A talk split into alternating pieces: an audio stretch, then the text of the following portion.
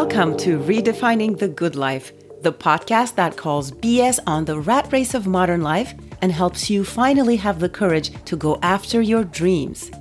I'm your host, Ayşin Karaduman, aka The Omnivorist. I'm a life coach and functional nutritional therapy practitioner. Using a blend of mindset tools and ancestral nutrition, as well as understanding just what it means to be human today, I'm here to help you change the trajectory of your life. Another future is possible, my friend. Welcome on board.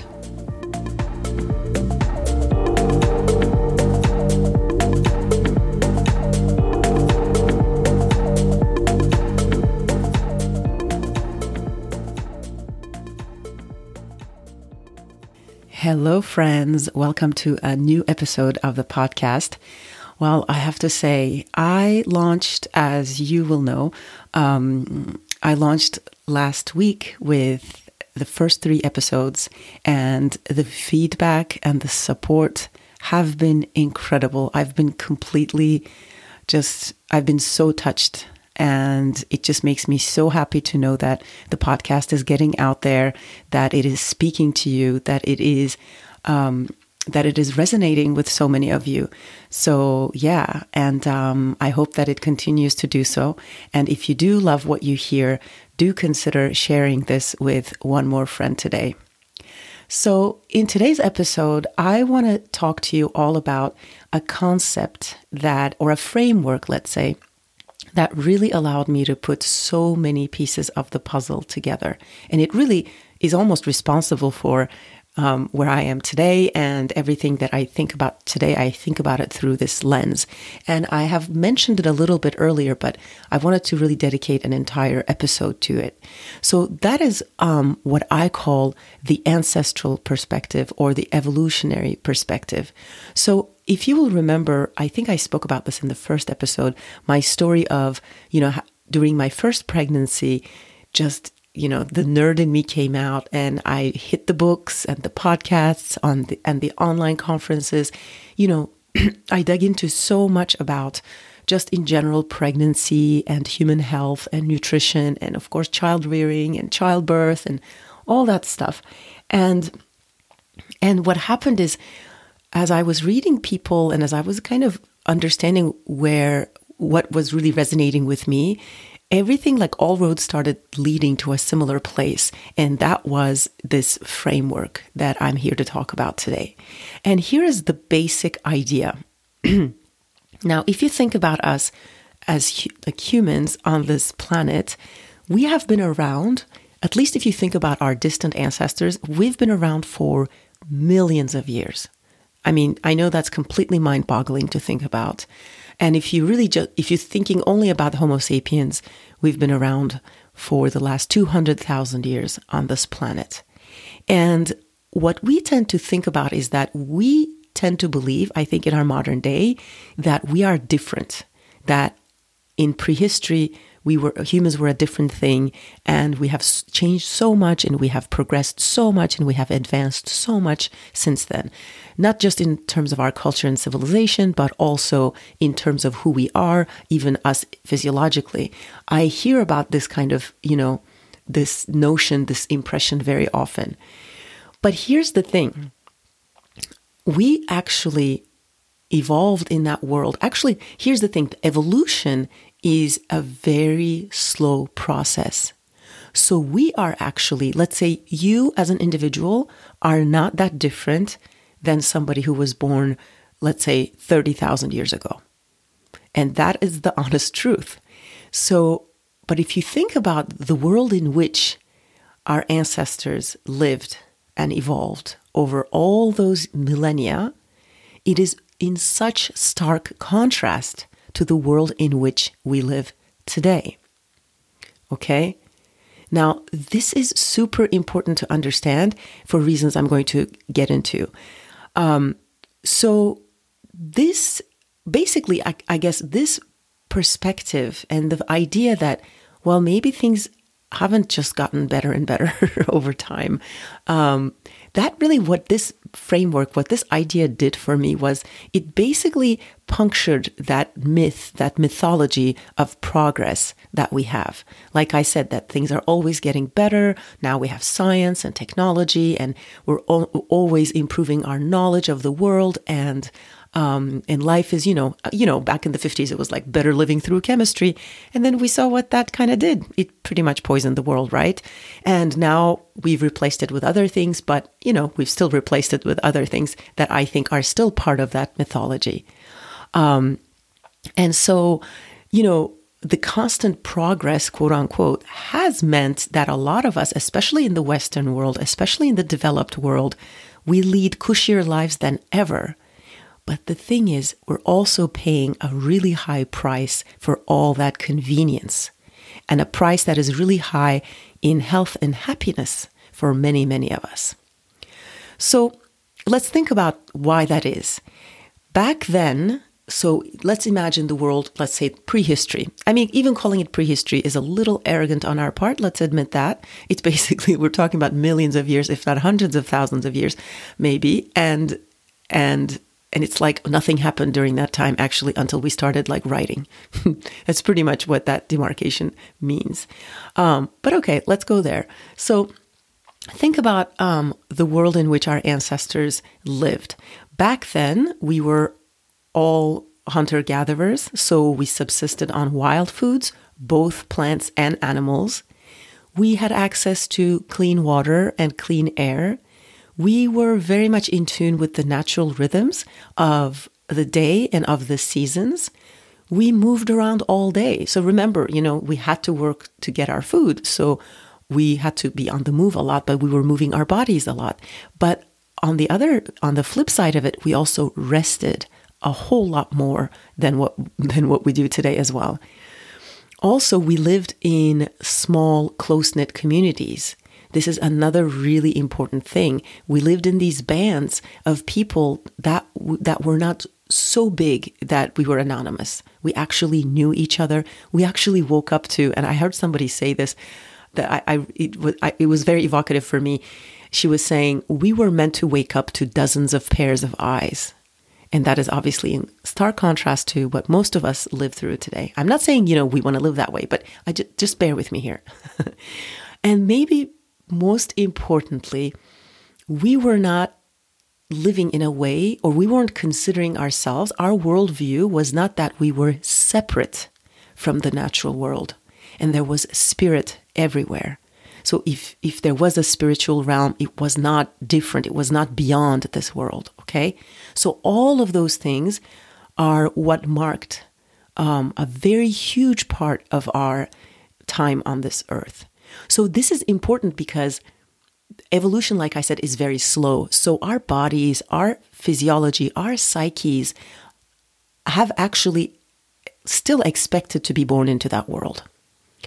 And yet, where do we actually find ourselves? So let's contrast that with what we have today. So, first of all, think about our modern diets, the modern Western diet. Even there's a term for this, at least in the US, it's called SAD. It's called the Standard American Diet. So, and of course, I live in Europe. It's not exactly the same, but it's still quite industrial, much more so than people would like to admit. And um, so, yeah, our modern diets, for many of us, they leave a lot to be desired in terms of the basic nutrition that we need in order to thrive. And for many, many people, and in unfortunately increasingly a lot of children, it can be a total disaster as well. So, so it's as if in our genes, in our makeup, we are still hunter gatherers, but the only place we forage nowadays is the supermarket. So that is already a huge contrast to what we actually evolved um, to expect. And also, of course, just the constant chronic stress of modern life, especially urban life, but not only, this isn't limited to urban areas either. Just, you know, the traffic, the shitty bosses, for many people, meaningless office jobs, problems with family members, mortgages and bills to pay, you know, all that adulting stuff. So, all of that, and this is actually just scratching the surface. I think just the way we live our lives all day, pretty much sedentary for many of us, it just represents such a chronic stress. Like our nervous systems aren't designed for that. Even the idea of sitting in front of a computer all day and feeling really exhausted by the end of the day, even though you have not moved your body at all, like your brain is frazzled and yet you haven't moved your booty. And I think even that is so unprecedented from an evolutionary perspective. Like our brains and our bodies don't know what to do with that kind of stress. And let me make a quick distinction here. Of course, you're going to tell me, well, Ayşin, back in the day, it's not like people had no stresses come on. Yes, of course. Like there were a lot of stresses, right? And the thing to understand, though, is that the nature of the stress was different. There were a lot of, you know, life or death kind of situations. These were serious situations, but these were acute stressors, and these people had these acute stresses. And so, that is what we actually evolved with. We have evolved with a, nervous system that is equipped to handle these kinds of situations where you're in an emergency. It's kind of like a fight or flight kind of situation. But what's really difficult for us to handle today is the chronic stress. That chronic stress is something that we are definitely not equipped to handle. And so when you are really stressed out because of, you know, because of what's going on at work or what's going on with your spouse or, you know, paying the bills at the end of the month and losing sleep over it, that's like your body thinks it's actually going to be maybe, you know, about to be attacked by a saber-toothed tiger. And of course, it is giving the appropriate biochemical response to that. And when you have that day in, day out, that's when you're, you know, that's when the damage is really starting to happen.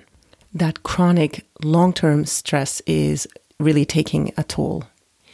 And also, the other part of it is we're so completely disconnected for the most part from each other, from nature, from, you know, even from ourselves and from our own intuition. I feel like sometimes, you know, these are things I really started to get into, like I said, with pregnancy and having babies. And, you know, I, I had babies like in my late 30s. Like I had a whole life, a few lifetimes before then.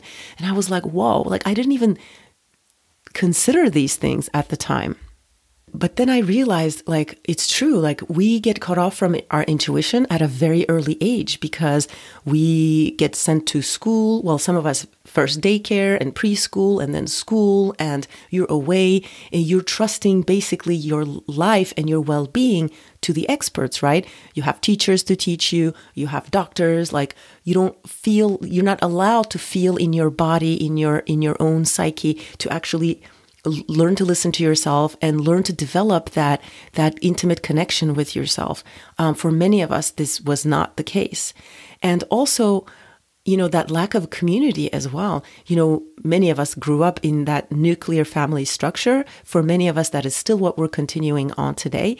And again, if you think about it, I mean, I haven't really looked into the to the history of this in any detail, but I know that it's a very recent development in human history. I also think, you know, so many of us have not come out of that experience unscathed.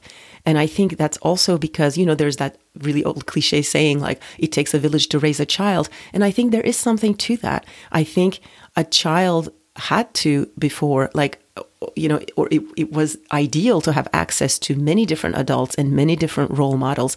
Let's say somehow your biological parents just were not the best fit for you. You know, it wasn't going to be the end of the world. So even that, I think, um, are these are all things that are you know that kind of exacerbate that difference between our own experience today in the modern world versus that experience that we had for many many many many millennia so the difference between those two worlds, that stark contrast between those two worlds, is called the evolutionary mismatch. And I want to really drive home this idea that most of our problems today, whether they be physical or emotional, arise from that mismatch. It's because we are not, most of us, we are, we are not living in a way that is aligned with our original user manual, basically. I don't know if you read the book Sapiens.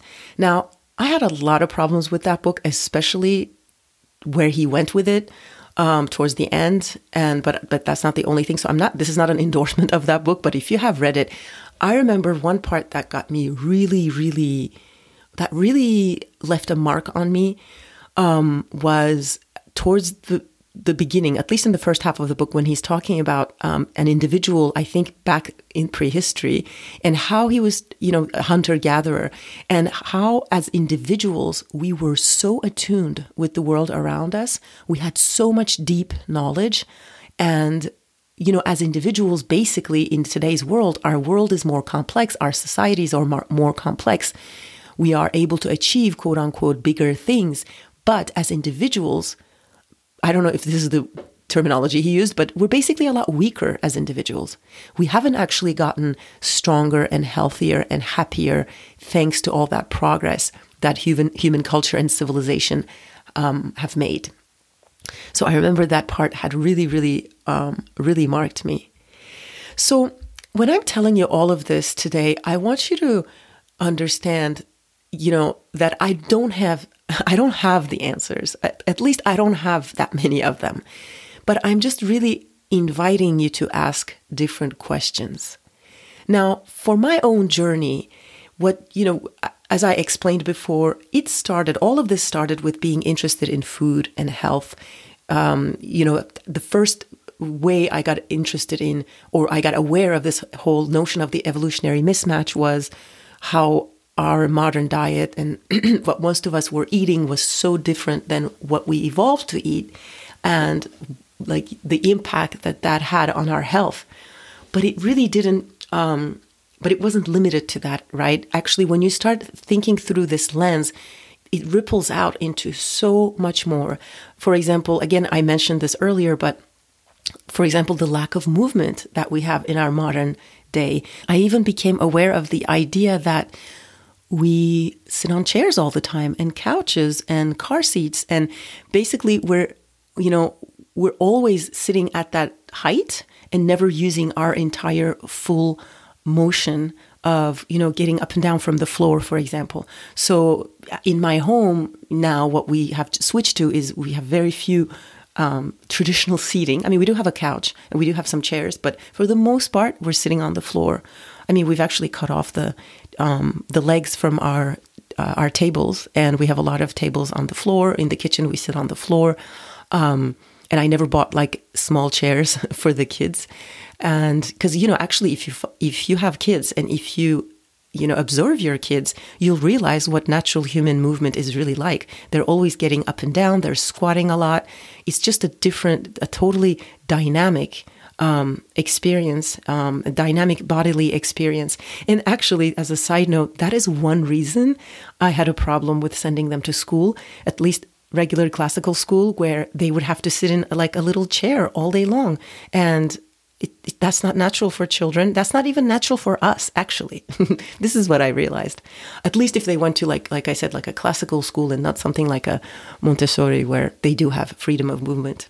And I think the other way in which this mismatch really shows up for us in as modern humans today is this idea around the light and dark cycles of the day. It's basically like, you know, our civilization has, you know, invented time basically right the 24 hour clock and the year and years and all of that the calendar and it's in a way that like we live on that kind of clock and that kind of schedule instead of respecting the daytime and nighttime cycles or respecting the seasons because we change we're i guess the, the biggest idea here that i'm trying to really put forth is that we are basically we're animals and in as much as we forget that, we get into trouble.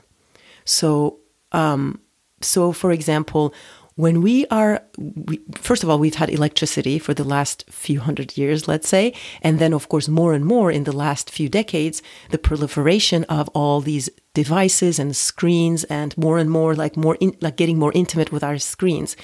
Now, here's what happens. This is like something very simple that happens to humans and to our brains if your brain gets like a signal of light and especially like blue light after sundown, your brain is basically confused because it thinks that, oh, there is still sun out there, like the sun is still out. So it will, for example, suppress the production of melatonin, which is a hormone you need to have a good night's sleep.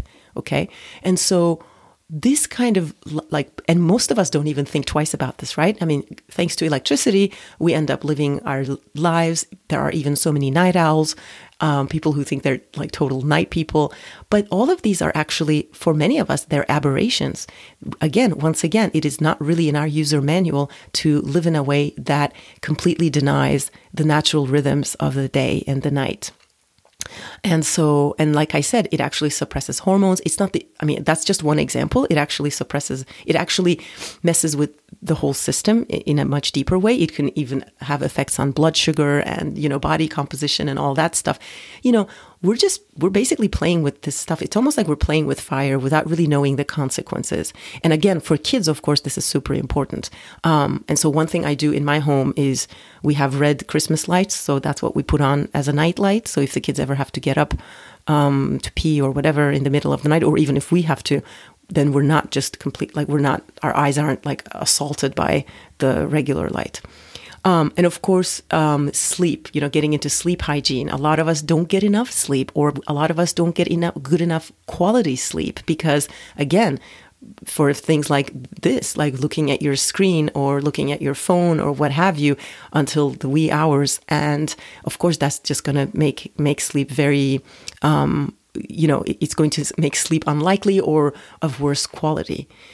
Um, and of course spending time outside we are we live in a culture more and more we live so much indoors and you know i know that in certain countries like i think in the us this is a lot worse than what we have here in france but nonetheless it's a problem everywhere of living essentially indoors i know in my um, in my native turkey this has gotten pretty crazy over the years when i go back to visit i notice like how much time people spend in homes and cars and shopping malls. And, you know, it's not even like, you know, it's not even an ambition to spend time outdoors. And it shouldn't even be an ambition. It should be just part of life, right? Walking around or being in green areas and just connecting with nature and spending time outdoors. Like, our because of again once again because of the way we evolved our bodies are psyches like we know what to do. Like we just feel more relaxed when we spend a lot of time outdoors. We just know because that's our nervous system recognizes that. We feel good um, doing that. And so, you know, as, as I've been saying all these things, like, you know, you, you can tell I've gone beyond just food when it comes to this evolutionary perspective and all the ripple effects it has. And I think, but I think beyond even just the lifestyle and physical stuff, I realized like what a huge impact it has on our emotional health. And so, you know, in terms of, you know, it's so rampant nowadays, right? Just depression and anxiety and, um, or even just a sense of like just general overwhelm. It's definitely not an easy era to be living through. Um, we have a lot of challenges, of course, in our societies and um, and our planet, but it's also, I think, a feature of of the fact that we don't live in that community. Like I notice in myself, like I can get super anxious. Of course, I can worry a lot about a lot of these things and where the world is going and what kind of world I've brought my children into. And yet, when I'm sharing that with friends, when I have easy company and when I'm around people I love, like it's so much easier to get out of my own head it is just so much easier to access those more supportive thoughts and those good feelings. So I think this is something we really underestimate as well. Just the isolation, just spending so much like so much time in our own heads. I think it just yeah, it's just bad news. um, of course, for a lot of us, we don't notice these things. All the stuff that I'm talking about, the way we live today, it is completely invisible. It is part of the fabric of our everyday lives. I mean, you know, who, who who's ever told you before, like the fact that you're sitting on a chair all day is actually probably not so good for you. I mean, we know sitting is the new smoking, blah blah blah, but like that that conversation doesn't actually emphasize the idea that we need variety, like we need a variety of positions and movements in our day. It's not about being static in any one position. Um, and so all of these things are invisible, right? But that does not mean that we're not paying a price. So we are actually paying a very heavy price. So, you know, if you think about it just in terms of human health, so many chronic conditions are so rampant today. Like, you know, in many of our countries, like in France, I think it's something like 20 million out of a country of like 70 billion, million. Um, I don't have exact numbers, but like something like a huge pr- proportion of people suffer from a chronic condition. And I know in the US it's a lot worse. A lot of people suffer from c- chronic conditions. I think a quarter of people suffer from multiple chronic conditions. And, you know, I'm talking about things like um, high blood pressure and heart disease, diabetes, overweight and obesity, um, so many autoimmune diseases. It's really like it's exploded so much in recent years. Fertility challenges mental health problems allergies asthma etc etc etc and of course not to mention the way we've been living the impact we've had on the planet. And of course like environmental problems and even disasters are just you know too many to get into here. But here is what I want to suggest with all of this. Even though all of this stuff has become extremely um, commonplace in our world today that we don't even bat an eye. Like it's just part of, you know, it's just part of our experience. We take it for granted. But here's what I want to suggest to you what is common is not normal, okay? And it's all because of this evolutionary um, mismatch that all of this stuff has become so common, but it does not mean it is normal. Now, here's why it matters that you know all this. Here's why I'm taking so much pain to explain and get into this. And the general idea you may have gathered already is that human beings are not meant to be broken.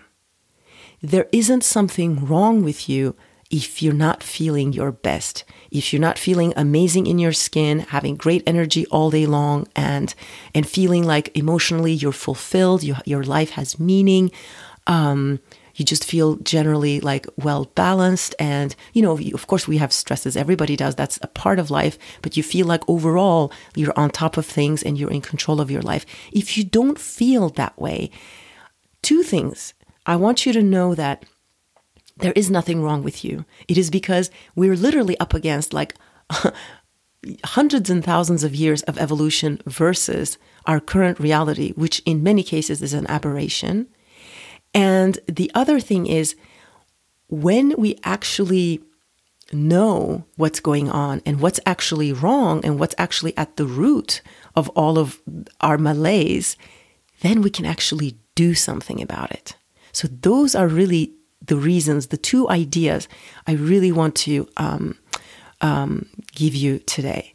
And so, and it's also like, of course, the very premise of this podcast, right? I spoke to you at the beginning about, you know, maybe you've done all the right things in your life, and yet you've come to this point where there is still this emptiness that you still feel.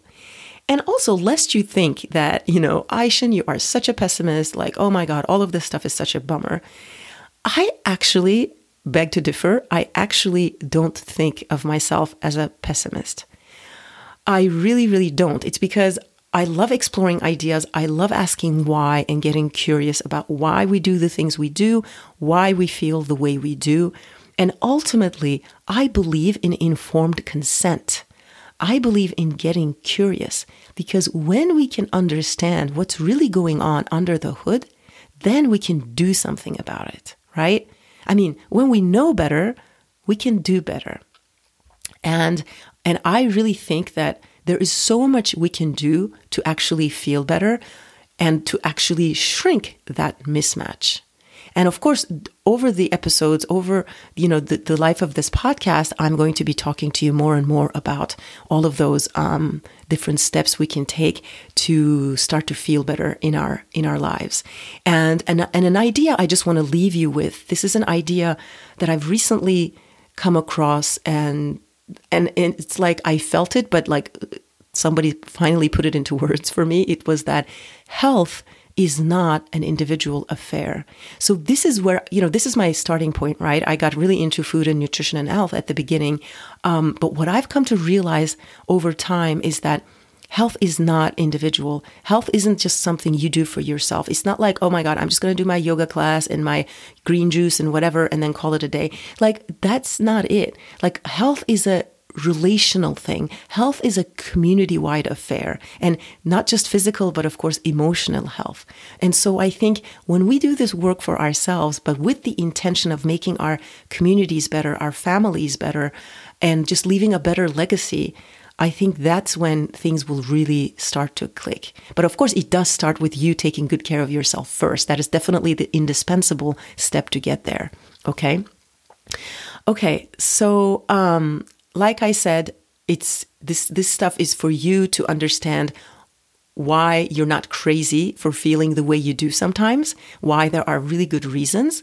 But on the other hand, just because all that, you know, it's all stacked up against us, it really doesn't mean we're powerless. It's actually far from it. When we do have this knowledge, when we do have this awareness, it actually becomes so much easier to start doing something about it. All right, um, that's what I have for you today. Once again, thank you so much for being here. Thank you so much for your support. It means so much to me, and I will speak to you next time.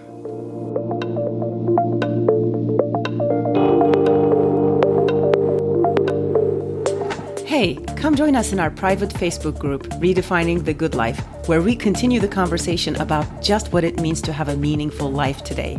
See you there.